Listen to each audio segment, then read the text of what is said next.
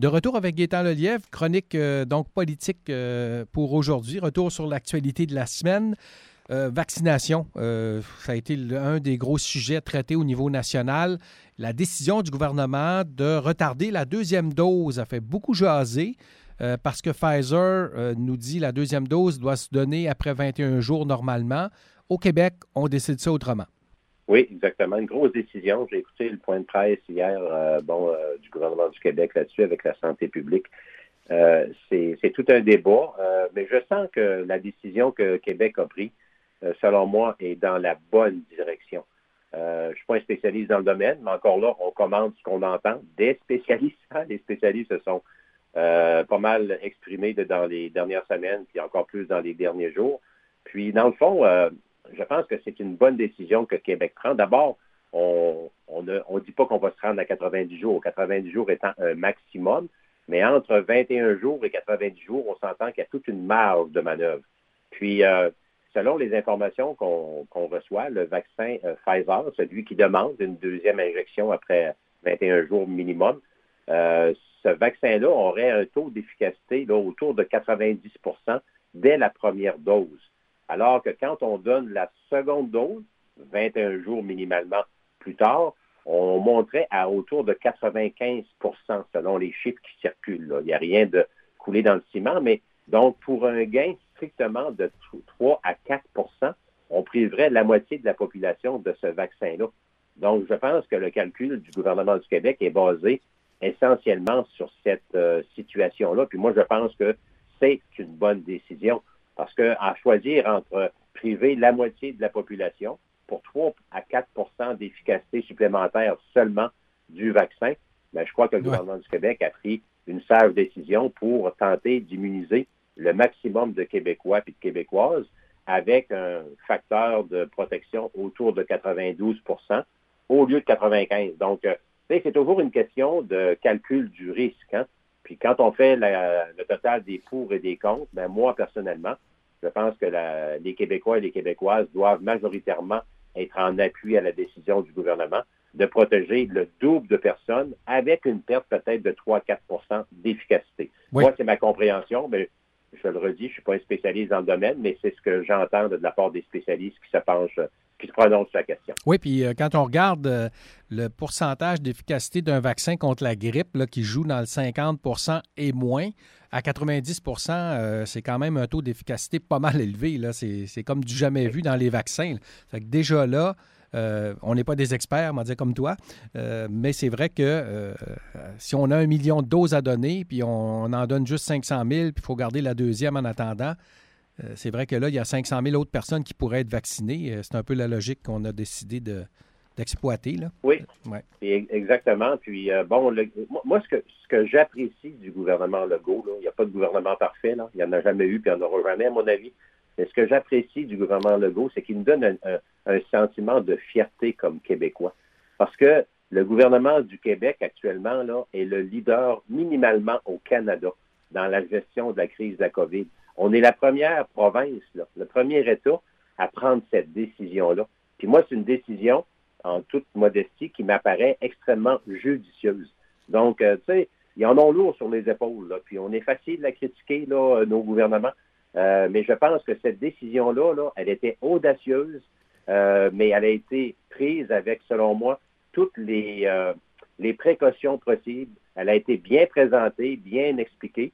Puis, la science, là, euh, va dans ce sens-là. Donc, le gouvernement a appuyé cette orientation-là. Puis, euh, je suis convaincu qu'il y a d'autres provinces qui vont emboîter le pas euh, à l'égard de, de, ce dossier-là. Puis, le Québec, une fois de plus, a été un des, a été le pionnier dans cette, dans cette aventure-là, au niveau de la vaccination, avec en modifiant les paramètres de la deuxième dose. Puis, moi, je, considère, en tout cas, à la lumière des informations que nous avons présentement, que c'est une bonne décision qui va aller dans le sens de protéger le plus rapidement possible un maximum de Québécois et de Québécois. Ben oui, parce qu'on pourrait même finir plus tôt euh, la vaccination, dans le sens que ça va, ça va, ben, les mois là, au lieu de se retrouver à l'automne prochain, euh, ça va peut-être finir plus tôt là.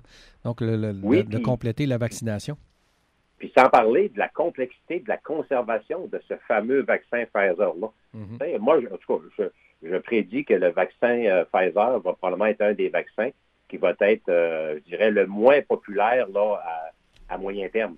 Oui, parce, que, y a... la complexité d'utilisation fait en sorte que nous, un, grand territoire comme le Québec, mais avec très peu de population, avec des régions comme la Gaspésie, on l'a mentionné tantôt, c'est complexe de gérer le vaccin Pfizer à cause du moins 70 degrés Celsius de conservation, à cause de la durée euh, relativement courte d'utilisation euh, des vaccins, euh, le déplacement sur le territoire. Là, il y a eu un assouplissement. Bon, ça aide, mais d'autres compagnies ont des vaccins qui sont beaucoup plus faciles d'utilisation, pas de congélation, seulement réfrigéré, une seule dose dans plusieurs cas. Donc, euh, peut-être que dans quelques mois, il n'y a plus personne qui va vouloir de ce vaccin Pfizer-là, parce que pas parce qu'il n'est pas efficace, pas parce qu'il n'est pas bon, parce qu'il est extrêmement complexe et lourd à gérer, alors que les autres produits qui arrivent sur le marché sont beaucoup plus faciles d'utilisation. Donc, la décision du gouvernement aussi, à quelque part, là, va dans ce sens-là. Hein. OK. Euh, autre point euh, qu'on voit, qu'on commence à voir, puis un matin encore, on en discutait, depuis quelques jours là, avec ce qui se passe euh, évidemment à Montréal, le délestage. Euh, là, est-ce que euh, y a des questions qui se posent, les choix de, par rapport justement à la santé de la population? Qu'est-ce qu'on va prioriser? Les personnes bon, qui ont des problèmes de santé avec la COVID, on dit que bon, il y en a d'autres qui ont d'autres problèmes de santé. Est-ce que ce sera mis de côté? il y a des choix qui vont être à faire à un moment donné, des choix difficiles.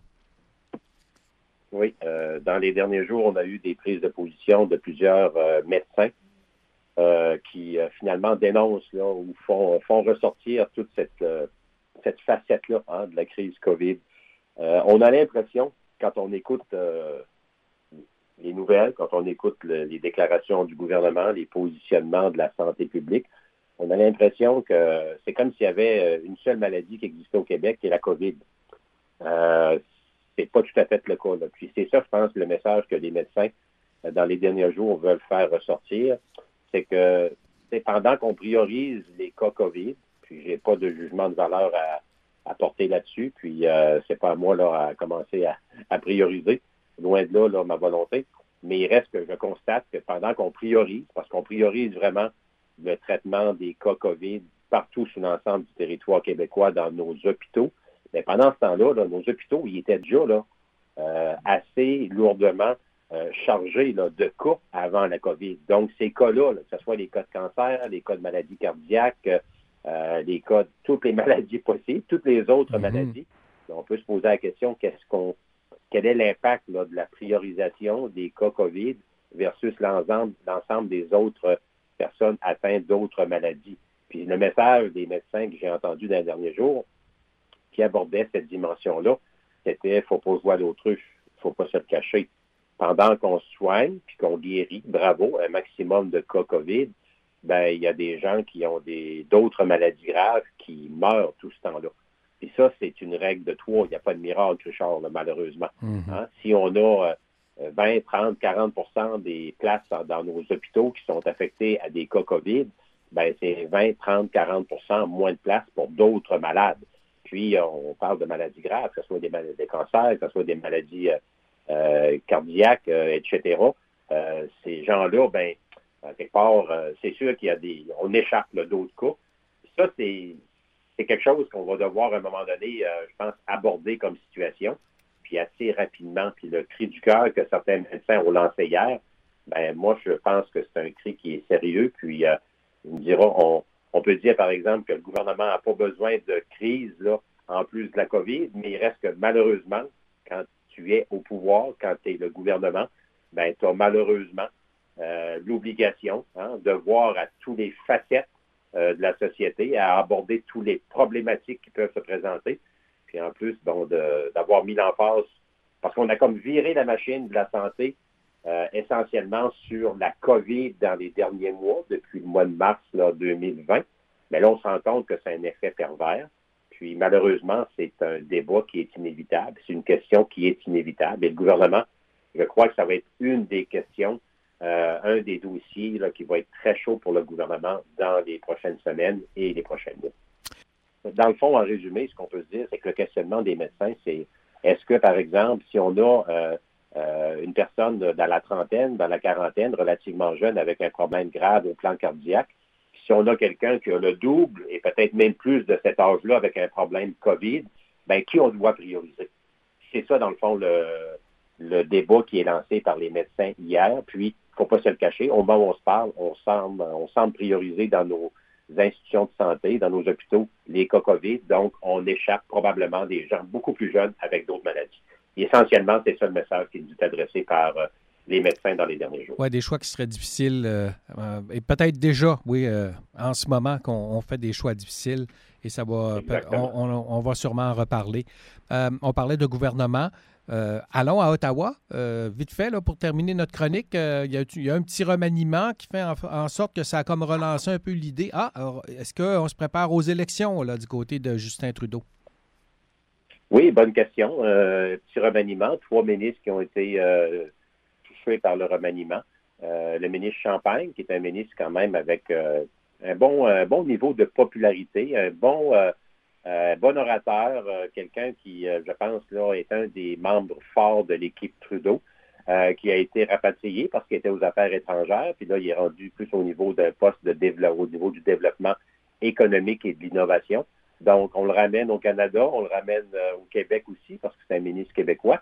Donc, effectivement, ça peut être un signal à l'effet qu'on ramène des éléments forts qui pourraient être utiles dans le cadre d'une éventuelle élection. On est à peu près à mi-mandat. Euh, on est en situation de gouvernement minoritaire. Donc, euh, généralement, le gouvernement minoritaire, c'est 18-24 mois euh, dans ces eaux-là. Donc, au niveau du calendrier, on est rendu là. Maintenant, le gouvernement Trudeau, ou M. Trudeau a toujours dit qu'il ne déclencherait pas d'élection, normalement en période de pandémie. Mais bon, la pandémie, je pense, commence à voir le bout du tunnel. Donc, question qui est pertinente. Là, mm-hmm si on, regarde aussi du, côté des oppositions, ben le nouveau chef conservateur n'a peut-être pas, euh, je dirais, euh, atteint les niveaux de popularité qui étaient souhaités. Oui. Du côté euh, du NPD, c'est ça va pas vraiment très bien non plus avec M. Singh. Bon, il y a le Bloc québécois qui maintient, puis même peut-être pourrait renforcer sa position, mais c'est strictement au Québec. Hein. Donc, si on regarde l'échiquier politique, là, en termes de probabilité de réélection d'un gouvernement libéral, euh, ça serait ça serait donc ça serait possible. Donc euh, peut-être que le premier ministre Trudeau va vouloir devancer euh, l'échéance électorale puis déclarer des élections. En tout cas, mais encore là, il n'y a rien qui nous amène à conclure ça ce matin, mais il y a des signaux qu'on doit tenir compte, je pense. Gaëtan Leviev, merci beaucoup pour euh, ces commentaires encore cette semaine. On se reparle euh, vendredi prochain. Bon week-end. Merci beaucoup. Bonne journée à tous.